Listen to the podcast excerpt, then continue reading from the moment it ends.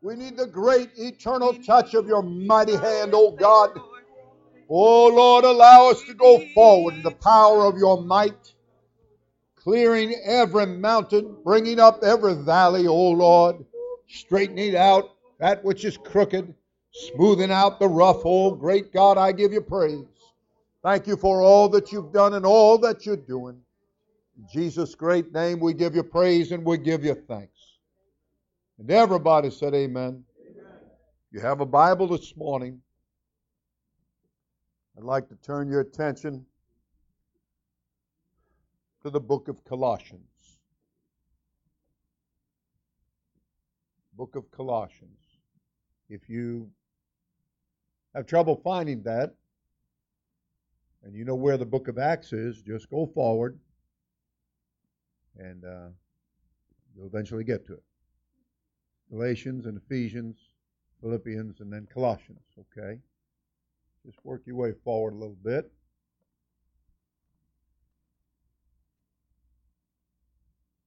All right. In Colossians, I'm looking at the very last verse of chapter 1. Chapter 1 and verse 29.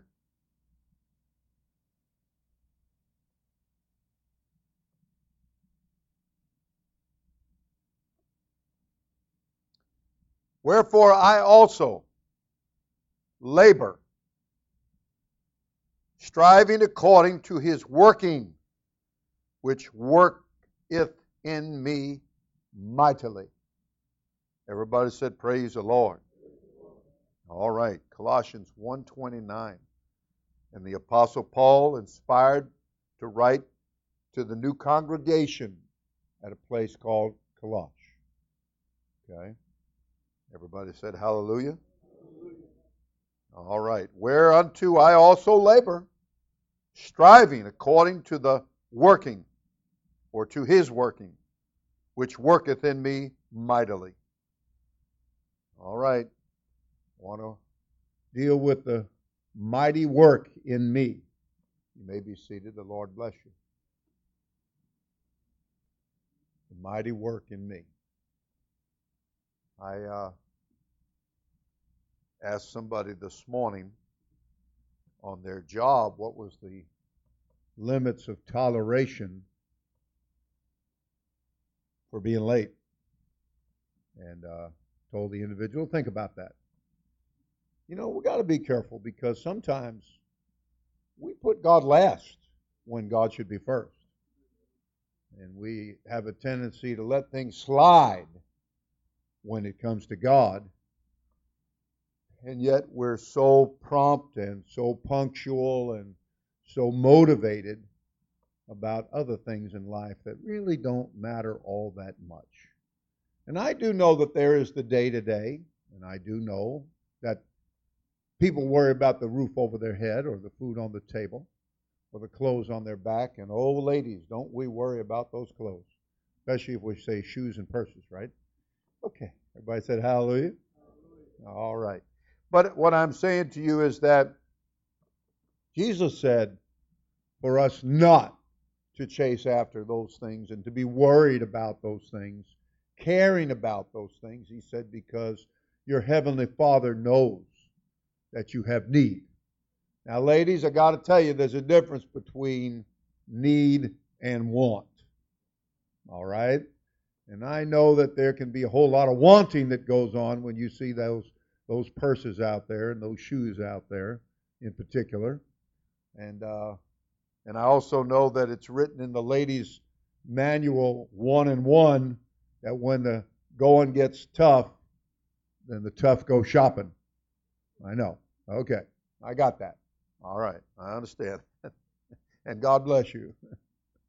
and I'm happy for a little bit of comfort that you get from that. But I'd like you to remember that your mighty comfort comes from the Comforter, which is the Holy Ghost.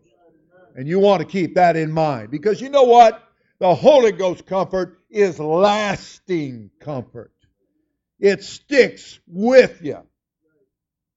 There has been um, there has been times when moms would give a child a certain thing to eat uh, because they told them it'll stick with you, it'll stick to your ribs. And uh, good advice usually, and healthy advice, and um, maybe it gives you stamina, helps you to keep on keeping on. It'll be there. You know, this fast food stuff I think lasts about five minutes, and then next thing you know, you're hungry again, and there's no sustenance to it. There's you might as well be eating plexiglass or wood or something as far as nutrition goes. And uh, boy, I'm really on your toes this morning, aren't I? And uh, but you know, I did really seriously. We had a young man in our academy, and you know, he got to be about 18. Uh, and of course, you know, when you're 18, all of a sudden, bing, you know everything, right? And uh, stepping right out there, I love it. I love it. I love it. So you're going to get your own house, going to buy your own car, going to pay your own insurance. No more can I have some money for gas. You're going to buy your own gas. Right? 18. Yeah. All that kind of stuff. Well, anyway, he was he was feeling all that, and he was uh, had a little couple of pennies in his pocket, I suppose, and he was making the rounds from between Burger King and McDonald's, and lo and behold, he didn't feel too good and he got so sickly feeling that he went to the hospital. And they asked him, they said, Where have you been eating? Or have you been eating? By the distension of his stomach, it looked like he'd been eating. You know, it looked like somebody stuck a little pin in there with a pump and pumped it up, you know. And uh, he said Burger King and McDonald's for the last 30 days. And they went, uh huh. And they said, and that's why you have malnutrition.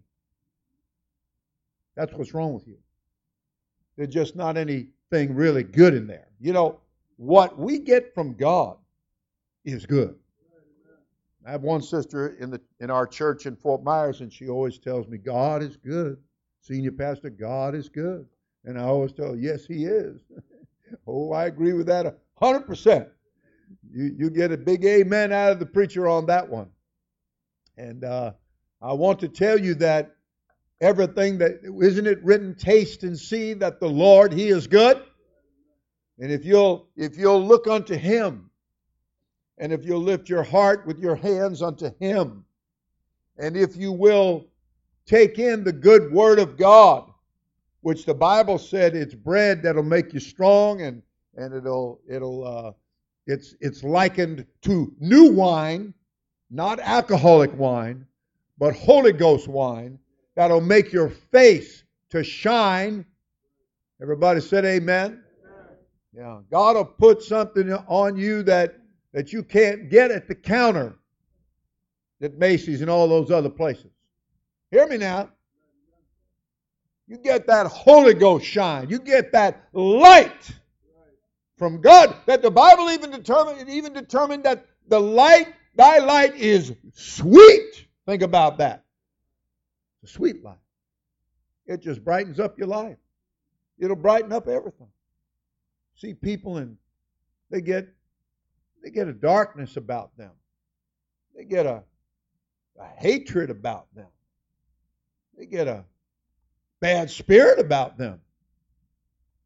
And uh, if they ever did have a light, well, it's it's getting dim. And the Bible used the word dim or dimness. It's right in the scripture. And, uh, you know, it's important, church family, for all of us to learn to work with God's work. And uh, he did say that he would do a work. And he said it would be such a work that though a man would declare it unto you, there would be those that wouldn't believe it. They wouldn't believe it. But, you know, we're people of faith. Everybody said amen? amen. We're walking by faith. We're putting, in other words, our trust and our confidence in Him. Everybody said amen. There are people that say they believe, and there's not anything about them that would even suggest that they're believing. They're going in all the wrong directions. They're speaking all the wrong words. They're thinking all the wrong thoughts. And they're acting all the wrong ways. People who are believing, people who are of faith, people who trust in the Lord and put their confidence in the Lord, they don't have corrupt communication coming out of their mouths. And that communication can be any kind of communication. You know, whether it's social media or on the cell phone or if you send smoke signals, you know, like the Indians. Uh, when you get the Holy Ghost, when you're baptized in Jesus' name, one man said, How can we believe in the same God and yet believe so differently? And I said, Yeah, well, the, the difference between actually believing the way the Bible teaches and believing the way a human spirit that is inspired by an ugly spirit believes are definitely polarized. They're definitely very far apart. And they're going to wind up as far apart, not so much east and west, but heaven and hell. And that's what everybody needs to think about. Because it's your eternal destination that is really important here. It's really important. The Bible did say, good, enjoy life. Enjoy your youth, enjoy your health, enjoy your strength, all the natural things on a natural plane. It teaches that. Rejoice in those things. But it said, just remember that those days will come to an end. And that everything will come into judgment. And so it said, be ready for the days of darkness. Well, you know, that's in the Old Testament. And that's in a book that was dealing with life in the natural. I like the book that follows it because it, it begins to take the spiritual viewpoint. And you and I, we're living in a time when, because God, who is a spirit, not an old man, you know, shuffling around through the corridors of heaven or something. God is a spirit. The Bible said the heavens of the heavens cannot contain him. He's a spirit, so get that natural misconception out of your mind. You ever hear people say, well, you don't want to make sure the man upstairs. There is no man upstairs. God is a spirit. Okay? God is a spirit. And so the scripture teaches that because the Spirit so loved the world that He gave, He gave a sacrifice. He prepared a body for a sacrifice. Wasn't going to be a ram or a bullock like they did in the Old Testament under the law. And Paul said he didn't want to be found having his own righteousness, which is under the law, no, because now we've come to where God said, I'm going to make a new agreement. I'm going to take the first agreement and I'm going to abolish it. I'm going to wipe it out. I'm first I'm going to fulfill it and then I'm just going to totally do away with it. And I'm going to bring a new agreement. The new agreement is going to supersede the old agreement or covenant It's going to be a new testament, a new will, a new covenant, a new agreement. People came along and they wanted to make what they call the Protestant Reformation. They wanted to say that there was a reforming that went on through protest. That's what that means. So let me put a little pause on that and go back to God loving this world. His Spirit so loving this world that He robed Himself in flesh, walked among men and women, boys and girls, and brought healing, brought miracles, and most especially, He brought the birth of the New Testament church. The church that He said, I'll build upon the rock, upon the foundation that of who I am. That among you in the flesh, I'm the Christ. I'm the one that the devils are crying out saying, Are you come to torment us before the time? And he had told them to hold their peace because they were saying, We know who you are. Well, he wasn't quite ready to just proclaim to everybody who he was. But one day he asked the disciples, he said, Whom do men say that I am? Yeah, you're one of the prophets, one of the old prophets risen up, John the Baptist, somebody. He said, All right, who do you say that I am? Talk about a pop quiz.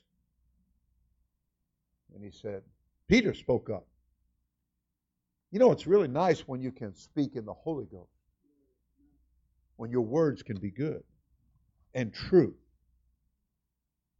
that there's no ulterior motive behind them.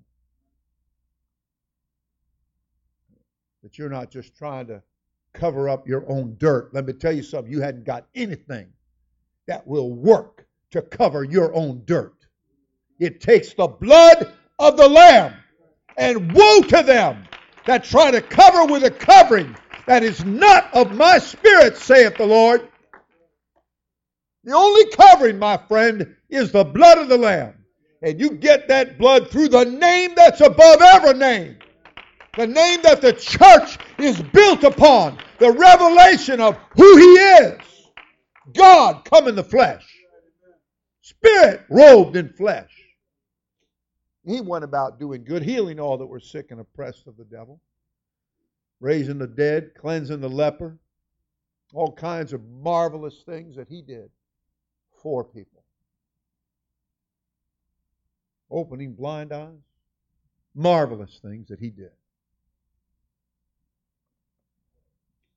And the time came, as he told them, shall I say, foretold them, that uh, they're going to take me, and they're going to beat me.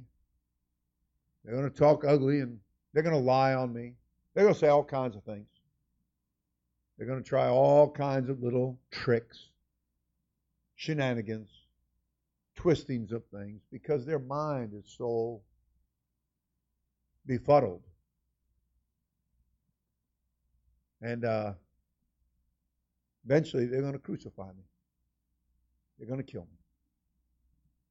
And they tried to dissuade him. They tried to get him to turn to the right or go to the left. One place, the scripture said very plainly that on his way to Jerusalem, knowing full well that everything he told his disciples was waiting for him there, they were going to beat the socks off of him. They were going to spit on him, and they were going to talk ugly and lie and all kinds of things, and then eventually crucify him knowing full well he began to head in that direction. And uh, en route, there was some folks off to one side, little town, little hamlet, little village, little area. They wanted him to come there. But they saw that his face was steadfastly set towards Jerusalem. And that he was not going to turn off to the left or turn off to the right. You know what I'm going to tell you? I'm going to tell you that those people got upset and they got mad and they got put out. And that's how people are going to be when you are determined. And Paul used that term, for I am determined to know nothing among you except Jesus Christ and Him crucified. That they, they saw the determination in Him that He was going to go to Jerusalem. He was not going to go to the left or to the right. Or, like somebody told me recently, there were limitations to just how far they would go. And we do try to work with people. We do try to pray for people, and we do pray for them. And we do try to be tolerant, you know? And we do try to encourage people to do the right. But after a while, we do have to draw the line. There is a, a ministry here, there is a work here, there is a job, if you please, if you need that kind of terminology. Some people only identify well with the secular terminologies. They absolutely saw that Jesus wasn't turning. He just wasn't turning. He wasn't going to be tripped up or distracted by anything. Even though he knew what he was marching to was going to cost him. And in his case, it comes back again, and I tell it from time to time about the the chicken and the pig, and they were going along, and the chicken suddenly had this big heart and said, They look hungry over there. Why don't we give them breakfast? And the pig looked up and he said, You know, for you, that's just dropping an egg or two. No big deal. You'll just go on. He said, But for me, he said, That's a 100% commitment.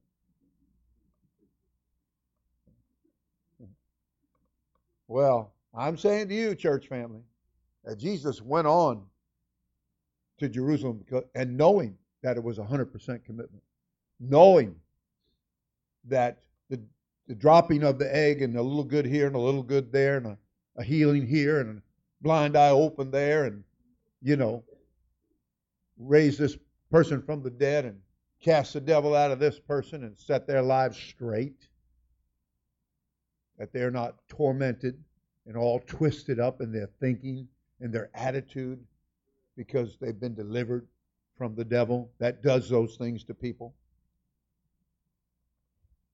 Delivering them from a life that of thinking that doesn't make any sense whatsoever. And after all, it's written that there was two men that came out of the catacombs. They'd been wandering in a dead-ended lifestyle and they've been cutting themselves self inflicted wounds, but blame everybody else. And we lose, we lose the second guy. The scripture focuses on the one. And you talk about a display of the grace of God. To be in the terrible shape. And he was in chains, remnants of chains. Broken chains were hanging from his wrists, manacles. His clothes were almost 100% gone. I don't know if you read in the paper the other day, but there was a guy out on Military Trail in West Palm Beach standing in the median naked. That's what the devil will do for you. That's how this guy was. He, he just came to Jesus and he he looks, lifts up his eyes and he sees Jesus afar off and he takes off running for him. Falls down at his feet.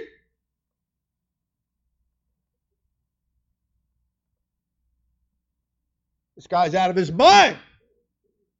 He's also out of clothes.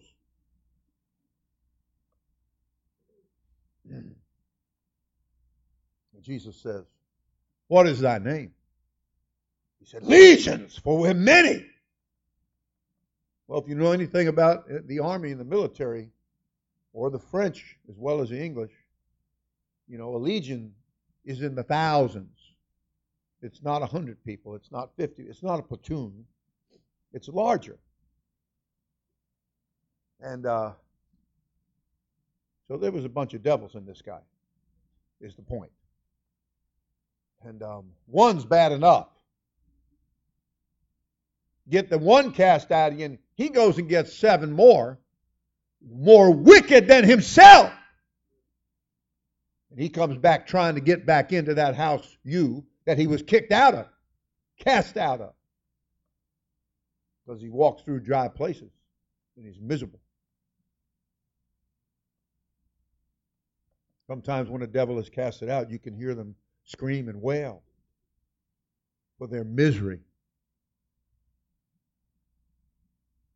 But they know that that's nothing to be compared with being casted out into the deep, into hell, into darkness, in the chains, in the midst of darkness. And they beg, don't, don't cast us out into the deep, not before the time. Oh, they know it's coming. They know it's coming. And the, and the thing is, there, what's coming for them and, and people in eternity is just that. It's eternal. It's world without end. It's not a temporary thing. It's not, it doesn't come under the category or the heading of this too shall pass. That's not going to pass. That's not going to end. Jesus casted those devils out of him. And lo and behold, he who formerly could not be controlled by anybody. You know, some people, what scares me is that some people claim this experience with God, whose name is Jesus. That's his name above every name. They claim this experience, and they can't be pastored.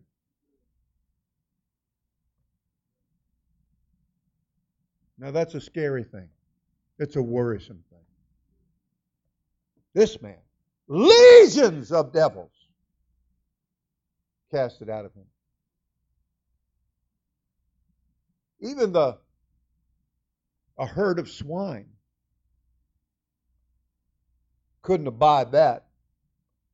The devils begged to be cast into the herd of swine. Don't cast us into the deep. Let us go into that herd of swine. Imagine the, the devil is begging God.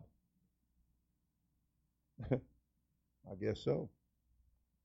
Maybe that's an example you might want to learn from the devil. There are things you can learn from the devil, believe it or not. That's one of them. Might want to learn how to beg God a little bit. One writer said, roaring mightily. Other writer said, praying effectually and fervently, calling on God, begging God.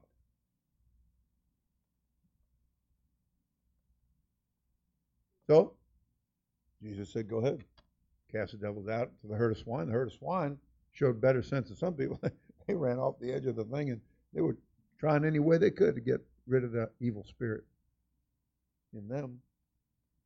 And of course, that didn't work and it never will work. I don't know if you read about three students right up just above Fort Myers in North Port High School that the principal was practicing hypnosis. Hypnosis. Hmm? Come here, Jose. Student, we got a student. Student's got a problem here. Look at this. Look at this. Okay, I'm going to program you now. Three days from now, you're going to commit suicide. Okay, go sit down. That's their answer to things. That's how they do things. And that's what happened.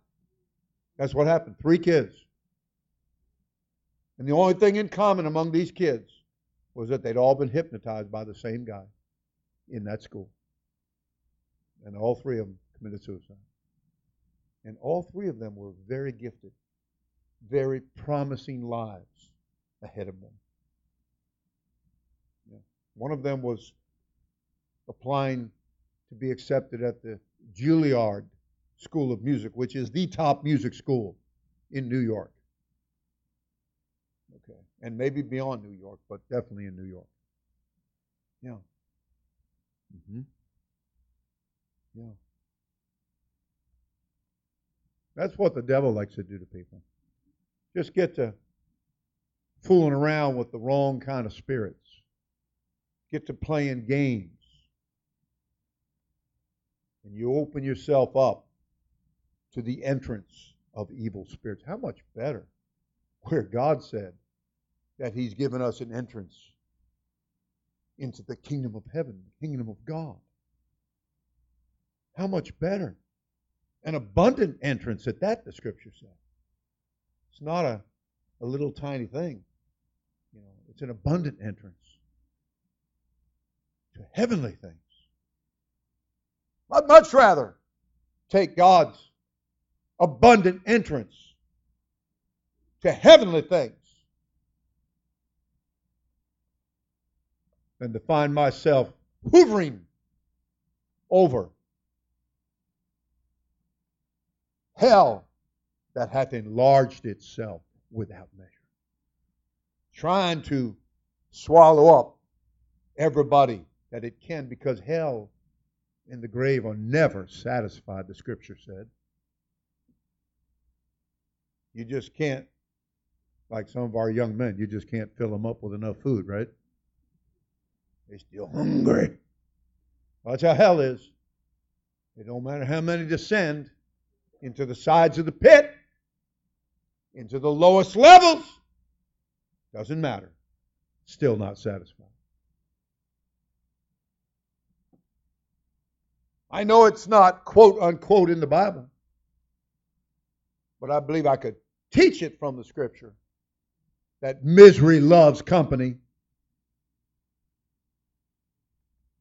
Because the devil is certainly miserable, and he certainly wants a lot of company. He's never satisfied. You better know something. The devil wants you. You better understand that. He wants you. But Jesus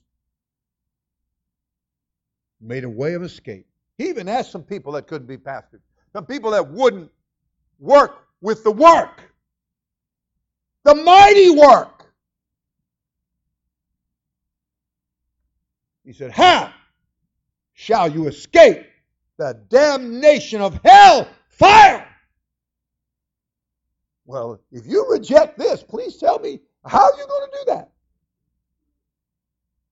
Some people think they're going to they're going to take drugs. You reading the paper about the former NBA basketball player? And I believe that was a very depressed man. And he was looking for an escape. So, what does a carnal minded person do? They go to a whorehouse. Oh, I'm sorry, a brothel. Well, it's legal. Yeah, in Nevada it is legal.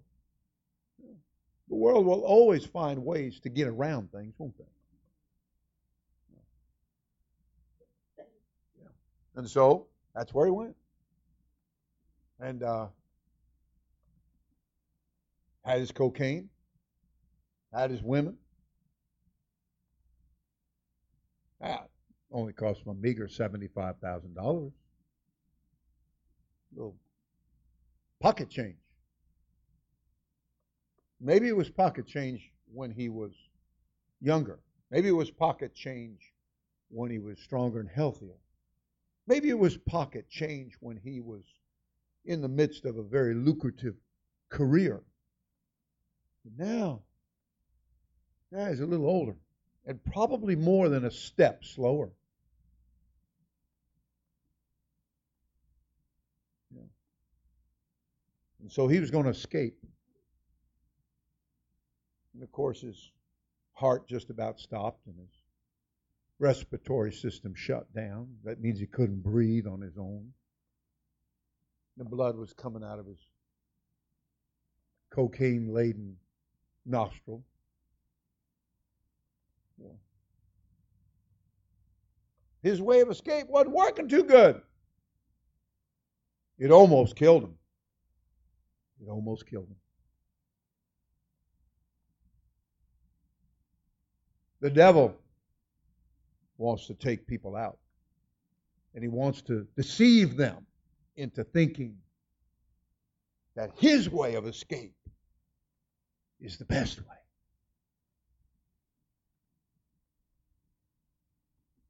But you read in the Bible, if you read the Bible. Our men have been reading, we've been giving out certain portions of or smaller books of Scripture. As you read your Bible, you'll read about that rich man that fared sumptuously and indulged in himself in everything, mocked the church, made fuss with the church, couldn't be pastored, couldn't be worked with, couldn't be encouraged couldn't seem to find any thoughts to produce words of speaking something encouraging and uplifting and truthful and positive. Oh no, that wasn't going to happen. But then he died. And he was buried. And of course, you know, the funeral, if he was a basketball player, they'd have him slam dunking in heaven. Right? Oh, yeah.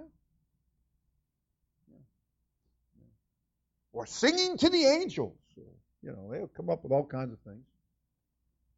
They'll send you off in a, a gold casket, send off your dirt, that is your body. They can't do nothing else with your the real dirt, but they can send your this body of dust. Know, they'll send you off in a golden casket or urn they can, they can make it sound right to the end so good. They can carry the deception on and do it from generation to generation. But I'm telling you, Jesus said, I'm the door. In other words, I'm the only way. Matter of fact, he said, I am the way. It was like a woman that got all doubtful. Yeah turned into jello, nervous pudding. Telling Jesus what all he should have done. If you'd have been here, my brother wouldn't have died. Jesus said, He'll live again. I know he'll live in the resurrection. Well, I noticed she didn't specify which resurrection, because there's two. Blessed and holy is he that hath part in the first. And the, the people that are in the first resurrection, well, the second has no power over them.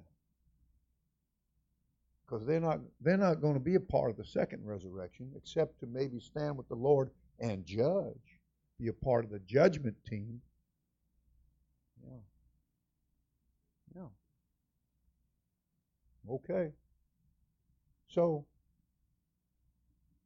pick up with me. We've got this church that Jesus is fixing to give his life for. He's to He's going to give birth to the body of Christ. It's going to cost him his life, his flesh on the cross. He is the Lamb of God. That's what that body was for. That's why the Spirit put that body, created that body, spoke that body into existence as a sacrifice. And that's why Jesus said, I have power to lay my life down, and I got power to raise it up again. Nobody takes it from me. I'm giving it. For this purpose, I've come. And so he did. His, his determination, in spite of what people said, all kinds of words and made up fabrications and you know carnal carnal ways of dealing with things they're poor excuses for a way of escape out of their troubles and their problems and their situations immature and childish and carnal would begin to describe it and They never escape. The only way anybody's going to escape is through Jesus. That means through repentance. I'm sorry for what I've done. I'm sorry for all of my sorry schemes and sorry lifestyle, carnal thinking and carnal ways and means that I've employed. I'm sorry. And to show you I'm sorry, I'm not going to do it anymore. I'm going to make it about faith. I'm going to change, by the grace of God, the help of God, I'm going to change my direction. And then I'm going to be baptized in water in the name of Jesus Christ so I can be born again of water. And being baptized in the name of Jesus Christ is what's going to wash away my sins. Forgive me of my sins. Give me a full pardon of my sins. Yeah. And then I'm going to, by the grace of God, receive the gift of the Holy Ghost. I'm going to get the comforter in my life. It's going to comfort me in the hard times, in the times of tribulation, sorrow, adversity. Because it's not always going to be the wind of my back. Sometimes the wind is going to be a headwind. It's going to be in my face. It's, it's going to be a force that tries to drag me backwards and downwards. You know. But the Comforter, the Holy Ghost, born again of the Spirit, completing the one baptism that places me in the body of Christ, the church. It's not a building, it's the body of believers. And it places me in that. And now I find myself looking unto Jesus, the author and the finisher of my faith. And if I keep looking unto him, and you know the church is going to help you do that. The church is going to teach you how to do that. The church is going to encourage you to do that. We're not going to lean on other ways and ideas. Other childish and immature, like some kind of spoiled brat that tries to figure out, like a criminal. You know, criminals, they come up with these ideas and because they believe it, they think everybody else is going to believe it. They, they fall for it, so they think everybody else is going to fall for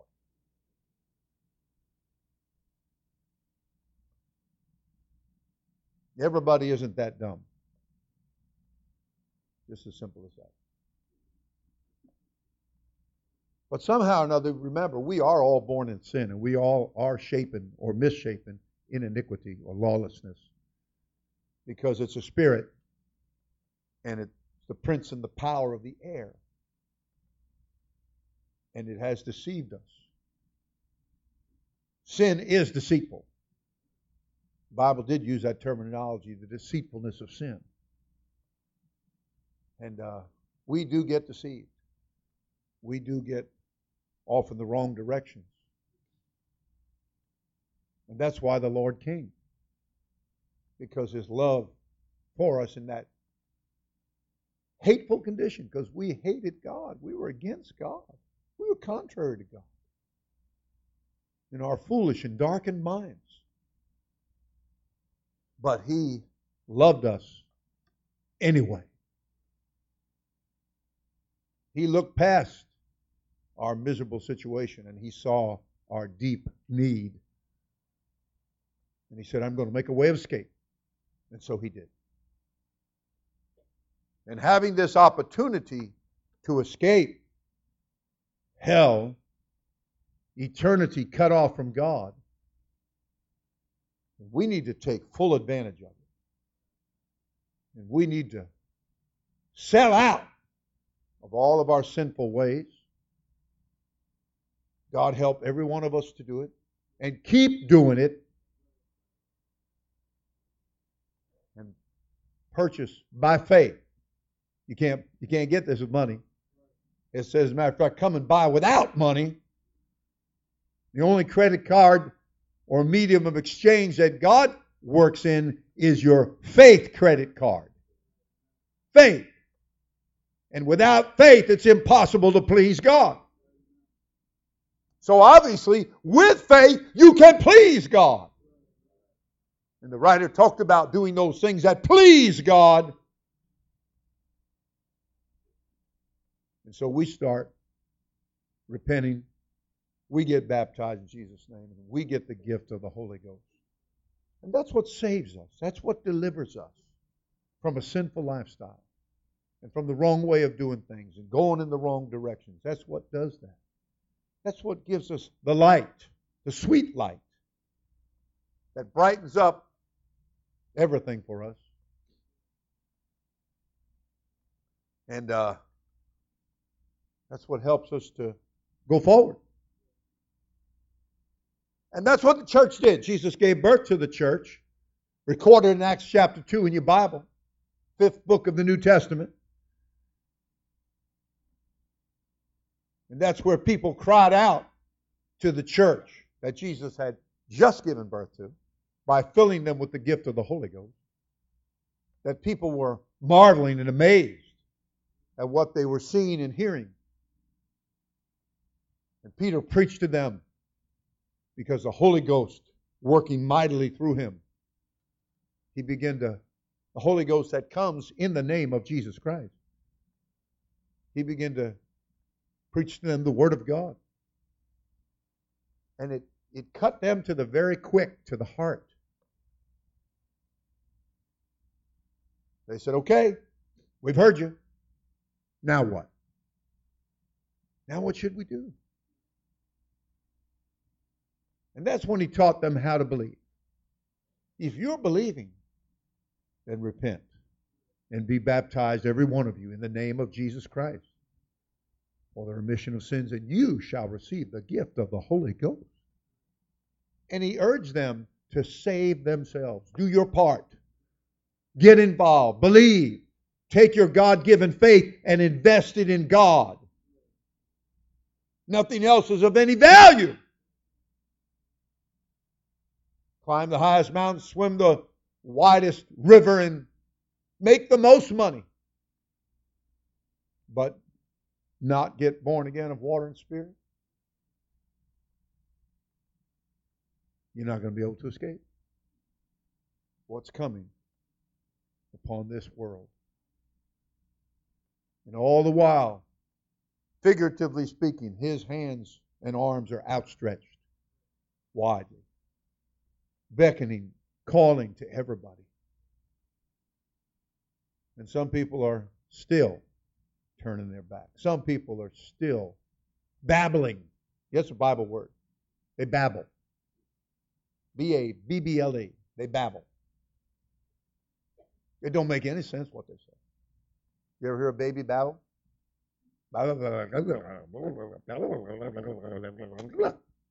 And you're like, huh? You know, they're just babbling. They have not yet gotten things working coherently. We had a young boy. Actually, it was Amari.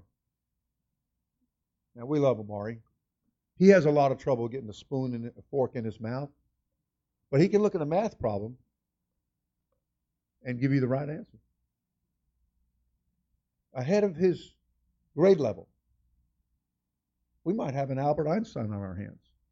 I don't know how his hair is going to go, but you know, Albert had some pretty wild hair, but but he's the one that gave us E equals MC squared. He's the one that understood time and space. He's the one that didn't speak till he was about 10 or 12 years old. They were all sitting at the dinner table, and as usual, they were having soup. And all of a sudden, Albert Einstein for the first time in his young life spoke. Two words. Soup's cold. Everybody. His mother said, Albert, you spoke. Ten years old. Never had uttered a word. They, they thought there was something wrong with him. The teachers said he was an idiot. Talk about totally misunderstanding things, misanalyzing, misdiagnosing things. and his answer was, Nothing was ever out of order before. Cold soup to Albert was out of order.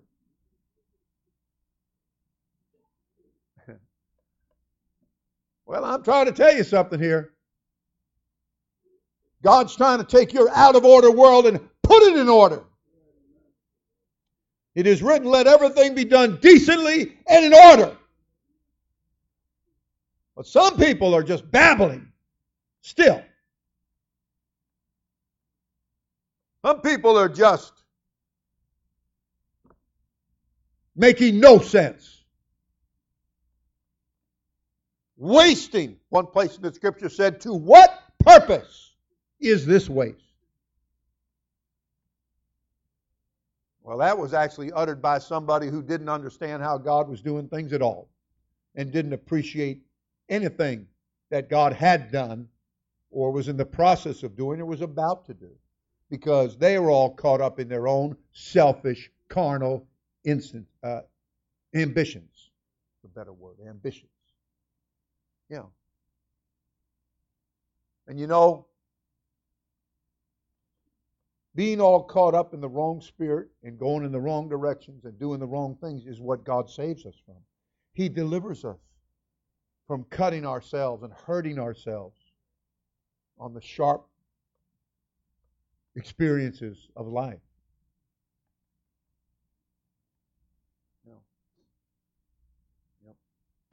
You know, that's kind of what worries me about our children. It's like we're protecting them, we're training them, we're teaching them. And of course, you're behind us. You're not undoing what we're doing. So we'll just say we're all on the same page. And yet our children feel like when they get to be 18, they graduate from here, that that means they're graduating to go out into the world and I can go do whatever I want. That's not the purpose at all. That's not direction at all. That's not God's will at all.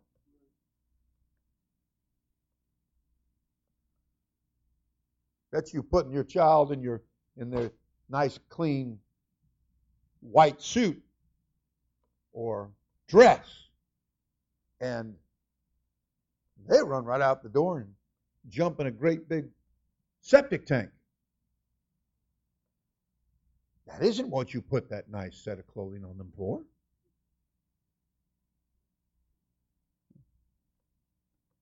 So it's important. You know, here, let me digress from here, we have the church,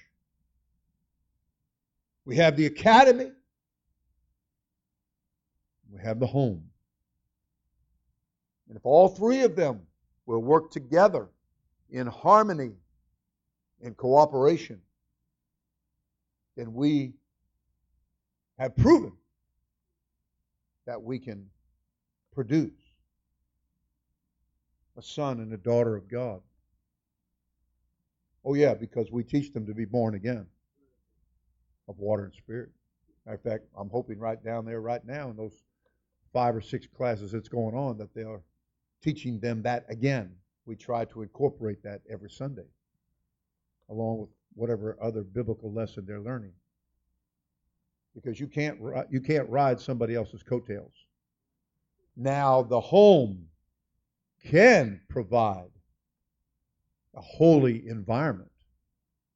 That's why the Bible said, else would your children be lost, but now are they saved? Because, in other words, you're keeping them in a holy environment. You're providing something. And as long as they're, it's like a nest, it's like a cocoon. You're, you've got them there because you're providing the right, they're not seeing the wrong things. You know, hopefully you don't have a television so or other means of cabling filth and trash into their hearts and minds. Did you read that the Oregon, the guy up there in Oregon that killed all those people on the campus, that it came out an article just, I believe it was yesterday, said that it was due to video games? You know?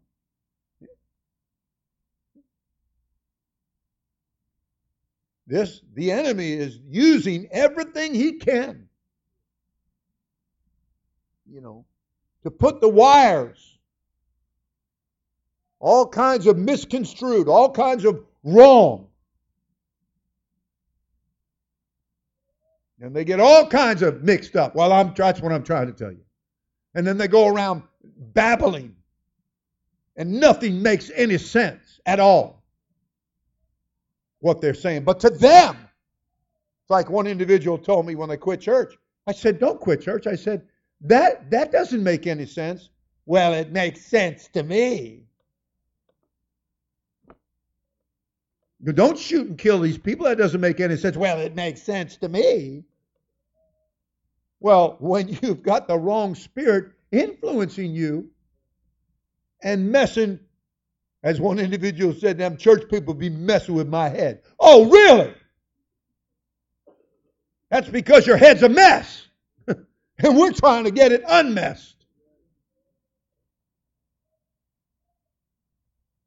My God, what a, a sad situation when people are so mixed up and they're going in such wrong directions involving themselves with all the wrong things. And somehow it's God's fault. Somehow it's the church's fault. Somehow it's the leadership's fault. What a what a bunch of babble and babbling going on. Come on. Wake up here. What did that little plaque woman, the teacher slaps a person across the face? We don't do that. But anyway, did that and said, snap out of it. you know? You need to let a, a good shot of the Holy Ghost snap you out of the fog and the darkness and the babbling that you're in. And wake up. Awake to righteousness. And Paul said, That's what I want to be found having in that day. Not mine own righteousness. He said, I want to have the righteousness of Christ. I need that. Because that's the only thing that's going to be recognized. That's the only way I'm going to be able to make it. That's my passport. That's having my papers in order. Got to have this born again experience. And that's what the church gave when it was given birth to it, it was given the keys to the kingdom. And that's what the church was giving to people how to get into the kingdom of God, how to get on the beginning path of the straight and the narrow to make heaven your home.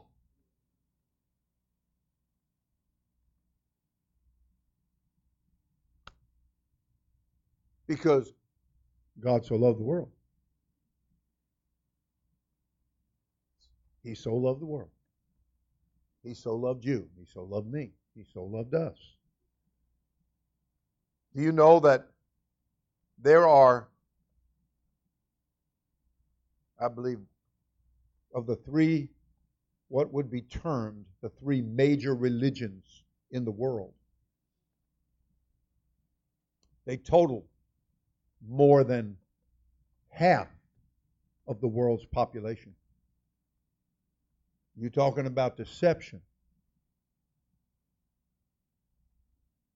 And in the midst of all of that, as it's described in the scripture, there's the lily in the valley. There's the church. There's that which sprang out of a dry ground against all odds. And the most you know, going to be hated of all nations. Don't get caught up, and be a part of that spirit of hatred. The Bible even used the terminology that old hatred. Well, isn't it kind of subject matter like? That Satan, the devil is called that old serpent. Don't get caught up in that hatred. Because people that don't believe and do not have a love of the truth are going to be taken in then by the only other alternative, an option. And it won't even be an option, it'll just be what it is. It's one or the other. It's believer or unbeliever. If you don't believe and receive a love for the truth, then a strong delusion is coming, and you'll believe a lie,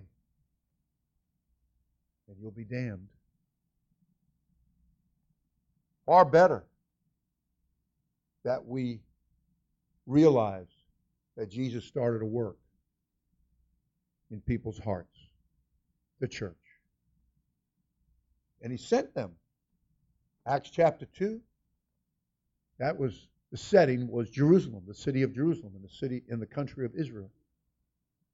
And uh, but God also dealt with His church that they wouldn't get cushy and be late, that they would be fired up, charged up, supercharged. They'd get with it. They'd be motivated. And so they begin to reach. Philip goes down to Samaria, preaches Christ unto them. Well trained by the church, knew what to do when he got to that city. And then the apostles came down and to help out the young, inexperienced, newly trained evangelist, Philip. The Holy Ghost began to fall. Didn't stop there, though. The church kept reaching out. And that's why you have an epistle or a letter or a message written and sent to the congregation at Rome and at Corinth and at Galatia and Ephesus, Philippi, and Colossus, which is where we're at this morning. Because there was a group of people there that had been given Bible study, been witnessed to, and been won to the Lord.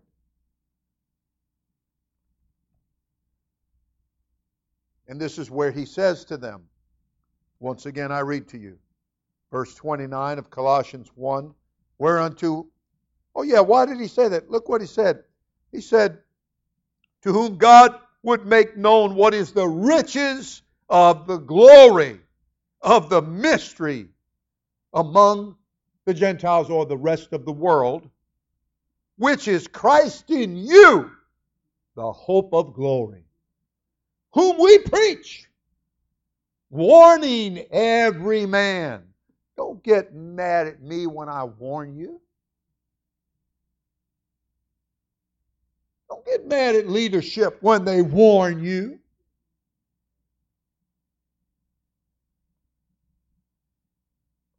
You should be thanking. You should be thankful.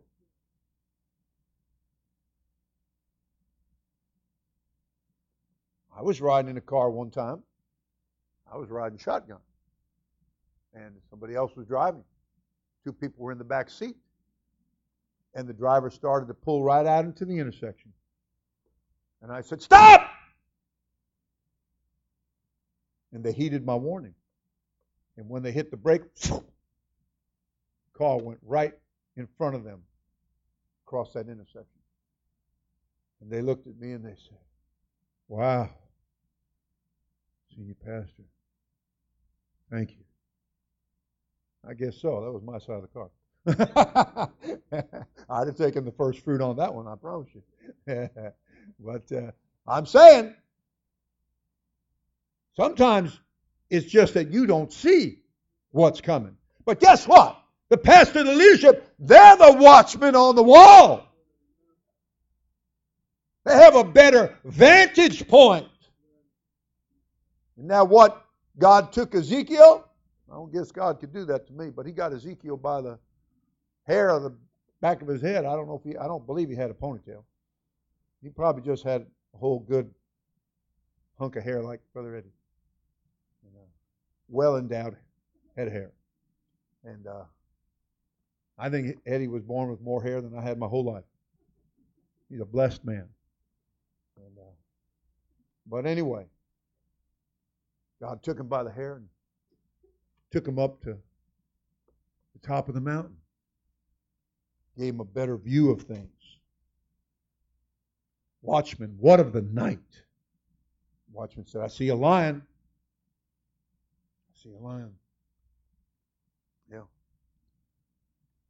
So, whom we preach, Christ in you, the hope of glory, whom we preach, warning every man and teaching every man in all wisdom, that we may present every man perfect or complete in Christ Jesus. That's the church. Whereunto the, the apostle said, I also labor, striving according to his working, his working, which worketh in me mightily. There's a work, a mighty work, working in you mightily. You need to work with it. Work with the work. The Bible teaches very plainly that God said, That which I've begun, I can finish. He which hath begun a good work in you, finish it. Take it to the end. Not, this isn't for you to drop out. Some people drop out and they can't even tell you why they drop out or dropped out. Why they did that? There's got to be, there is a mighty work. And you know, somebody told me, I guess we'll call it a vitamin. That, or a drug, I guess would be, be more accurate. It's a drug. And they said that taking that drug is like putting it like a fuel in a furnace. Well, you know, this Holy Ghost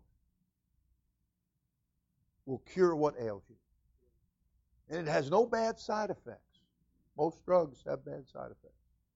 There's no bad side effects.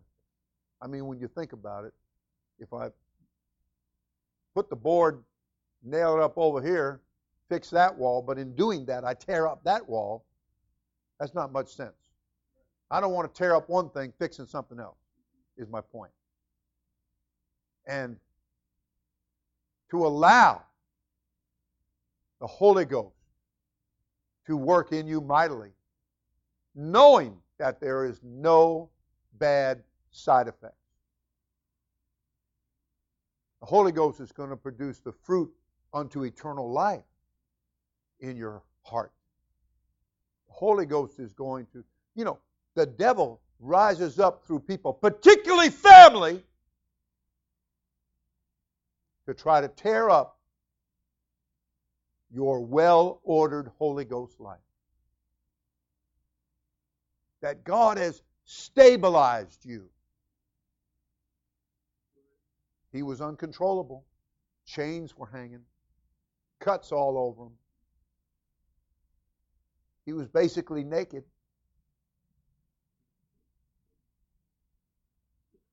And now, here come the town representative. The mayor came out, the alderman and the councilman, the city manager. They all came out because they'd heard. And they see this guy, and they all knew who he was. And key word there might be was, past tense. They looked at him. And now he's clothed. Now, how did God do that? Isn't that amazing? Maybe Jesus brought a trunk with him on that ship. I don't know.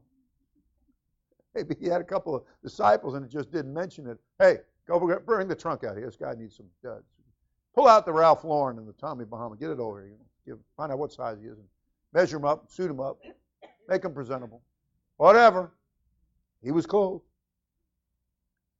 He was sitting Okay? I had a student one time. I have to say I had him because I had him. You know, in the learning center downstairs, I used to teach in there. I don't think anybody here is old enough. I were, uh, there, yeah, you weren't here that far back.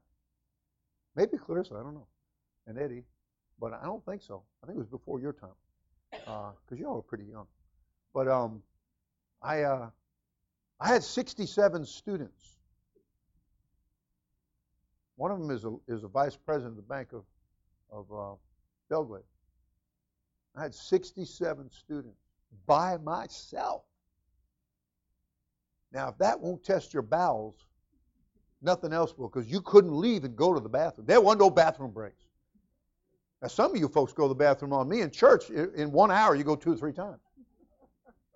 I'm a little concerned about your kidneys. Mary don't go, and she's had a kidney transplant. Think about that. They must have done a good job, Mary. We prayed a lot. Come on now. Oh, yeah, this guy is sitting. I had a student that could not sit still. Finally, I took his desk and put it right up next to my desk. That didn't change a thing. Just the location of his desk. That's all it did. Sometimes you, you've heard about people could take their, their legs and put their feet behind their head. I believe he could do that. I would find him in the most unorthodox, contorted positions in that desk. Sometimes his head would be down and his feet would be up on the desk. He, it was just unbelievable. I thought Artie was bad, but you're not as bad as he was, and don't try to get there neither. I think you're too heavy to do all that stuff. Yeah, this guy was wiry, and he was. Uh, I mean, he was everywhere. Everywhere, everywhere, everywhere, constantly in motion. Constantly in motion. But that's how this guy was. He's full of the devil. Nobody could do anything with him. Not the kid in the school. This is the guy in the Bible. And once you get mixed up. And now he is sitting. We got him clothed, and he's got him sitting. And the Bible said, and now he's in his right mind. Now, that, that's Bible terminology, right mind. That means his mind was sound. That means he had good judgment. That means there's wisdom going on in there now. You know, the Bible did say if you lack that, you could ask God and he'll give it liberally. Some people don't because they don't ask. He said, You have not because you ask not. Well, I'm asking, yeah, but you're asking wrong. You're asking to win the lottery. That's why he said, when you ask, you ask amiss. You ask wrong. You should be asking for wisdom. Wisdom to win souls, because he that winneth souls is wise. Don't ask amiss. Don't consume it, the Bible said, on your own lust, your own strong desires. That's what happened to the, the nine of the ten lepers. Eat up. Fingers gone. Nose hanging off. Eyeball gone. Ear off. Crying unclean. Don't come near us. We have we have sin. We have we have cancer. We have leprosy. Don't come near us. One day they see Jesus. You know, it's a marvelous miracle to see the real Jesus the truth. He said, I am the way, the truth, to see the truth. You can have this so much and so long that you can really get ho hum about it. You can really take it for granted. And that spirit that comes ugly, it just starts twisting everything and gets you to disdain everything. And uh, Jesus is approached by these ten lepers because they see him. And Jesus says, Go and do things lawfully. You know, Jesus will teach you to do things the right way. Once again, it was an effort. They had to be obedient. Headed down the road to do just what Jesus said. And en route, they realized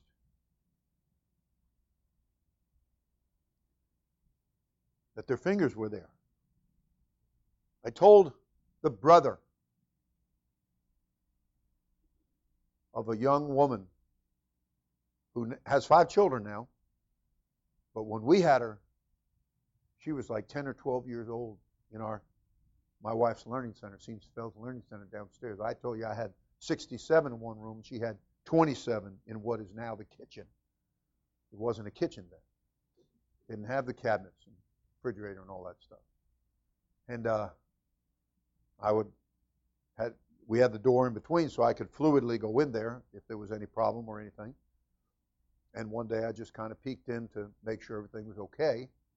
And uh, this one girl lived in the trailer park over here. And uh,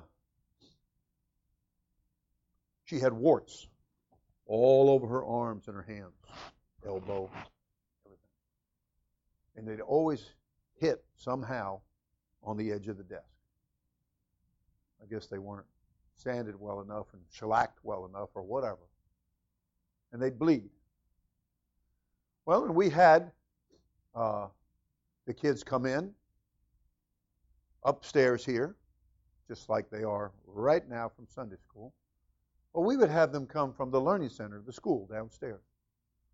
And they would come in and they would, uh, we would have chapel. And I had a, asked a preacher to come in and he was preaching for the church and I asked him if he would like to speak as a guest at our chapel service. And so he did. And we had a wonderful service. And I, I don't remember then, our total at one time was 156 students. That's when we lost our minds. Did I actually bring my phone to church? Let me show you how we handle that. How we handle that. No phones in church. Patrick, come take my phone to the office, will you? That was a mistake. Well, I tell people all the time, you can get me anytime. My phone and my hip are joined together. So, you know, what can I say? Only that phone doesn't have a clip, so it just has to ride my my hip bone, I guess you might call it, my backbone or something. Uh, so anyway, the kids call come in. We have this awesome service. Holy Ghost is fallen. Power of God. I mean, we had church. And uh, couple of days go by, and I go again. I slip into St. Feld's Learning Center, make sure everything's okay. And um, I see this little girl, Renee, and I, I don't know why, but something drew me to her office, and I went over there and I, I said, Renee, how you doing? She said, fine. Said, okay. I said, um, hey, I said, Where's your warts? Because I didn't see them. And they were always bleeding. And she said, Oh, they're gone.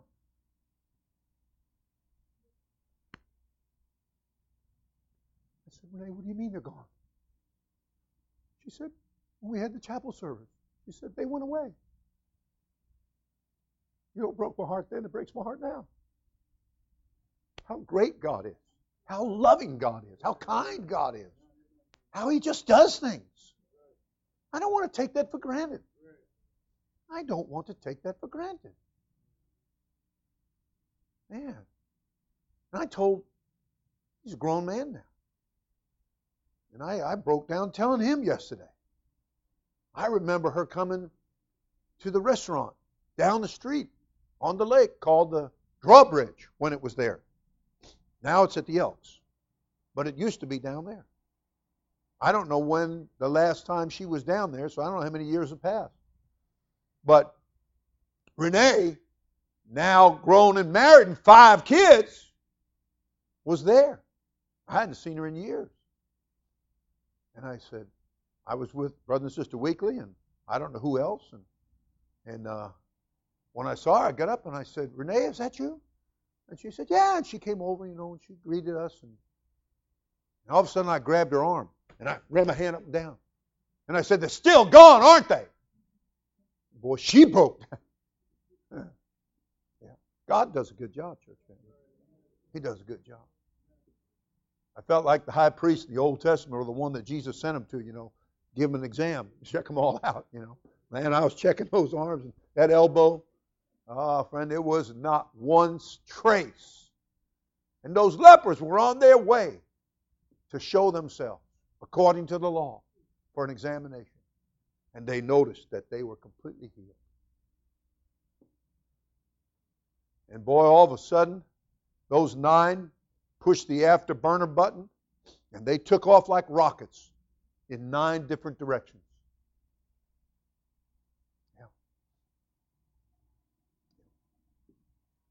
But one, one man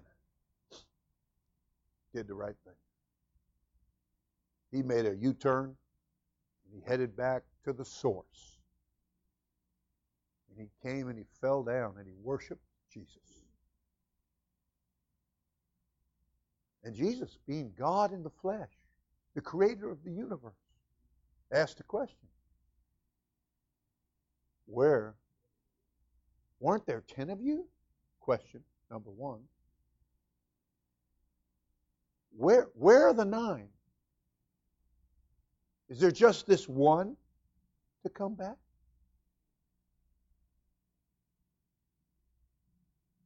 Do we, do we come and get all that we get from God just to take it and go out into the world with it?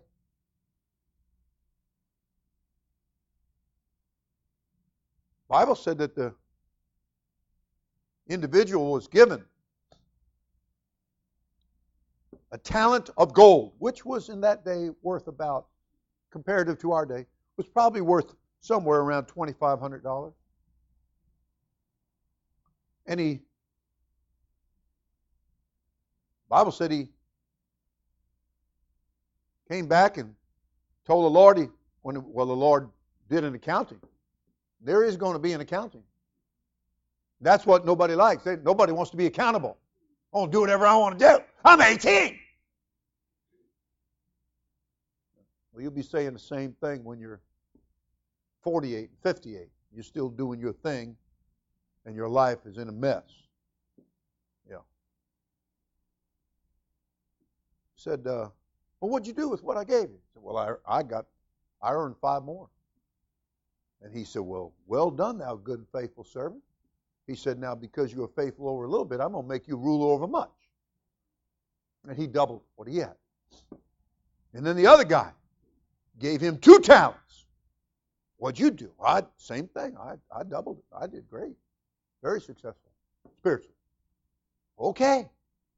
I'm gonna, I'm gonna make you ruler because you've been faithful. And then he came to the one that he gave one talent to. And I guess the first guy should have said he gave him five, right? Sorry. Comes that last one, he gives him one talent. And what'd you do? Well, I knew what you were like. You're hard. You're disciplined.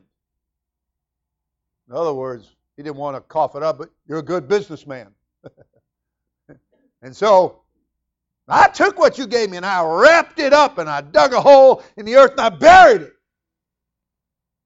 In other words, I just got all wrapped up and I invested myself in the world. I took everything that you taught me from Sunday school on up. And I mentioned this morning the church, the school, and the home. I just took everything and I invested it, gave it to the world.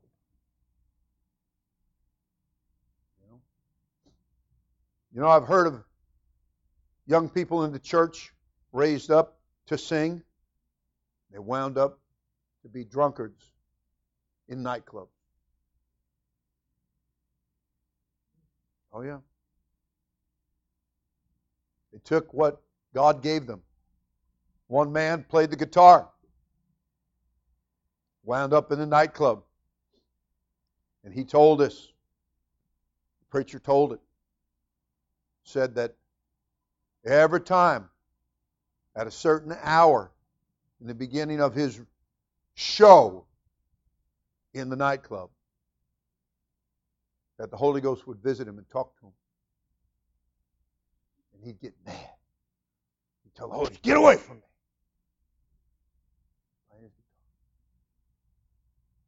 And you know, after a while, the Holy Ghost did just that. The Holy Ghost didn't come visit him anymore. And the last they heard of him, he would say, I can never get back. I can never get back. I can't get back to where the Holy Ghost is. I can't get back to where Jesus is. There's a mighty work, the writer said, working in me mightily.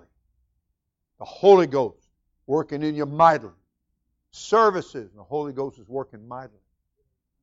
God's power, God's presence, God's glory. We're living in a time period. The word is dispensation. We're living in a particular time period known as grace, church age, church time.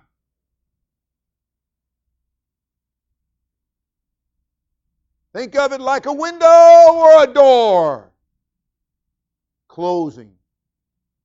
Not much time left. Your life itself is short. The Bible said that. It's but a vapor. More or less here today, gone tomorrow. Not very long at all. And He's pounding. He's working in your life. He's wanting to shape you and mold you. In years, you know, New York City is a humongous place. I remember taking the kids there, and we came to the corner because the light, and there were people everywhere. And the kids were like, What happened? We're like, What do you mean, what happened? Something must happen. Look at all the people. No, honey, they're just waiting to cross at the crosswalk as soon as the light changes. Oh, never seen so many people in one little area. You know, they're just everywhere, everywhere, everywhere. Huge place. Over 10 million people in the five boroughs. And uh, I'm saying to you that people are running to and fro. They're everywhere, chasing all kinds of things, confused and chasing after things, just like the nine lepers. But there's the one. There's that lily of the valley. There's that body of Christ in a sea of over 6 billion people. And more than half of them are steeped in false doctrine, bound by spirits. What did 2 Corinthians 4 say? In whom the small g, lowercase g, God of this world hath blinded their minds, lest at any time they should see the glory of Jesus Christ. See, see his gospel, see his truth, in other words. See this message. Recognize it. And while you've got that eye opening experience, while you've got that opportunity, no wonder the Bible said, Today is the day of salvation. Today is the day of salvation. You hear me? When it said today, it's talking about, hello, it's talking about this dispensation. It's talking about this period of time. That's why he said, Today is a day of He said, Now is our salvation nearer. Right now. Right here. Right now. What a great opportunity. Everybody said, I have. I have. Okay. What a great opportunity. Don't squander it. Don't babble it away. Don't waste it. Don't have an attitude that you don't appreciate it or that you're what did uh, the writer said in the Holy Ghost that in the time in which we are living right now, he said there'll be unthankfulness. Don't be unthankful. That would be a characteristic of our generation. Don't be unholy. Don't let these things to where you become a lover of pleasure more than a lover of God. He's working mightily. Maybe we need to reciprocate. Maybe we need to try a little harder. Help us, Jesus. Help us. Working mightily. You know, in con- conclusion, Nineveh and was described as they didn't know their left hand from their right. So if you told them go left, they went this way. no, they didn't know. That's how ignorant they were or lacking in knowledge that they were. And yet the Bible teaches that when the preacher preached, a reluctant preacher at that, he was always wanting to go on vacation. He wanted to go down to Tarshish. He wanted to take a cruise to Tarshish. I'm not sure what Holy Ghost people do on a cruise anyway, and I'm not against them. I'm just not sure what they do. But anyway, uh, or he wanted to sit under a shade tree. You know. And God said, How is it We've got 180,000 plus people who don't know their left hand from their right. How, how is it that you have this attitude? How is it that you care more about your vacation time than you do about these lost people? And there's nothing wrong with a vacation. Tom took two. I'm all for it. I'm, I'm happy for you. As long as you're careful. But anyway, point being, Point being that the Bible said that the people of Nineveh, from the king down to a dog, cried mightily unto God. So maybe we need to put a little more into it. Because he's working mightily in us. he said, I'll work a work, friend. Matter of fact, he said it three times, so I guess it's work, work, and more work, isn't it? But what greater thing to be working in? What greater occupation? What could be more noble? And the benefits. Wave at me if you're interested in the benefits of your job. Be honest. You negotiate because of the benefits. Well, guess what? Our benefits are out of this world. Huh? Praise God. Let's stand together. Let's stand together. Don't be hoodwinked. Don't be tricked. The Bible did say to put on the whole armor of God that you might be able to withstand the tricks and the wiles of the enemy. Okay? He's out to trick you. He's out to deceive you. The deceitfulness of sin. He's out to do that. So we want the mighty God, and he is called that in Isaiah 9 and 6 for one place. The mighty God who's working mightily. His Spirit is working, His Holy Spirit is working, and it's a gift at that, is working mightily in us working mightily in us. How about if you let God take a negative and turn it into a positive? Let God take your rage,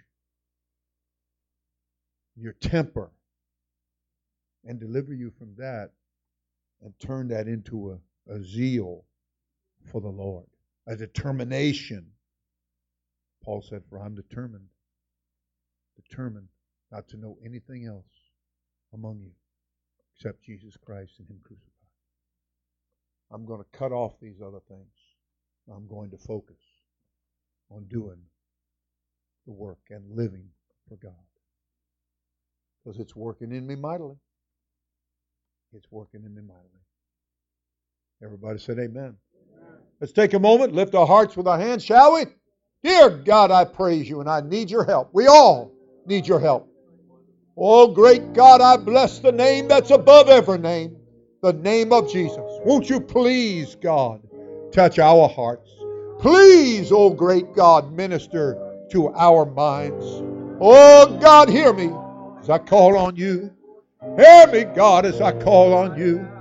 I thank you for everything you've done and everything you're doing. I repent, O oh Lord, of every mistake, every fault, every failure. Oh God, oh God, every waste. My Father, my God, help us to be about thy business. Help us, God, to do your most holy will. In Jesus' name we pray, oh God.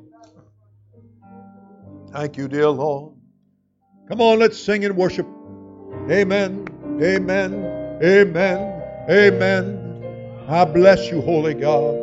I praise you, Holy God. I worship you, Holy God. Spirit of God, yeah.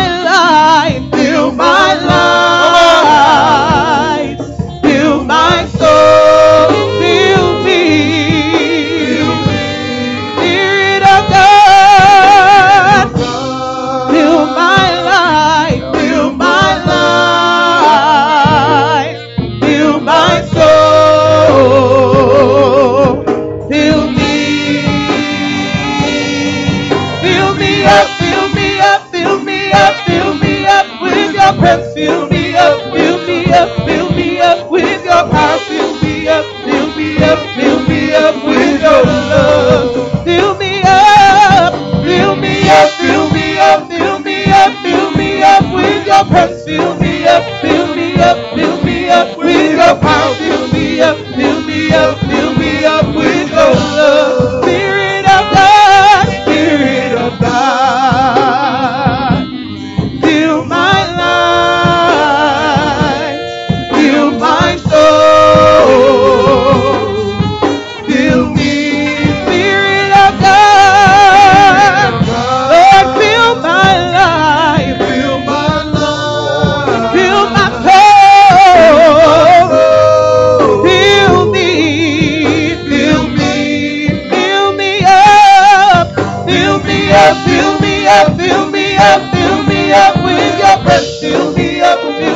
up you